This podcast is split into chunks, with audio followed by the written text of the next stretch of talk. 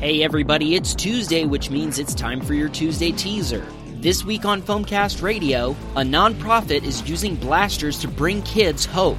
I've got a tactical analysis of an affordable Flip Fury alternative. A blaster manufacturer is giving away four blasters this week, and I'll tell you how to enter. And I've got your weekend Battlespace Intel plus after action reviews of two events from last weekend. Speaking of blaster giveaways, there have been quite a few giveaways going on from different blaster and mod manufacturers lately. Every time I see one, I share it into the Facebook fan group for Foamcast Radio. So if you're not already a member, head over to facebook.com slash groups slash Foamcast Radio and click that join button.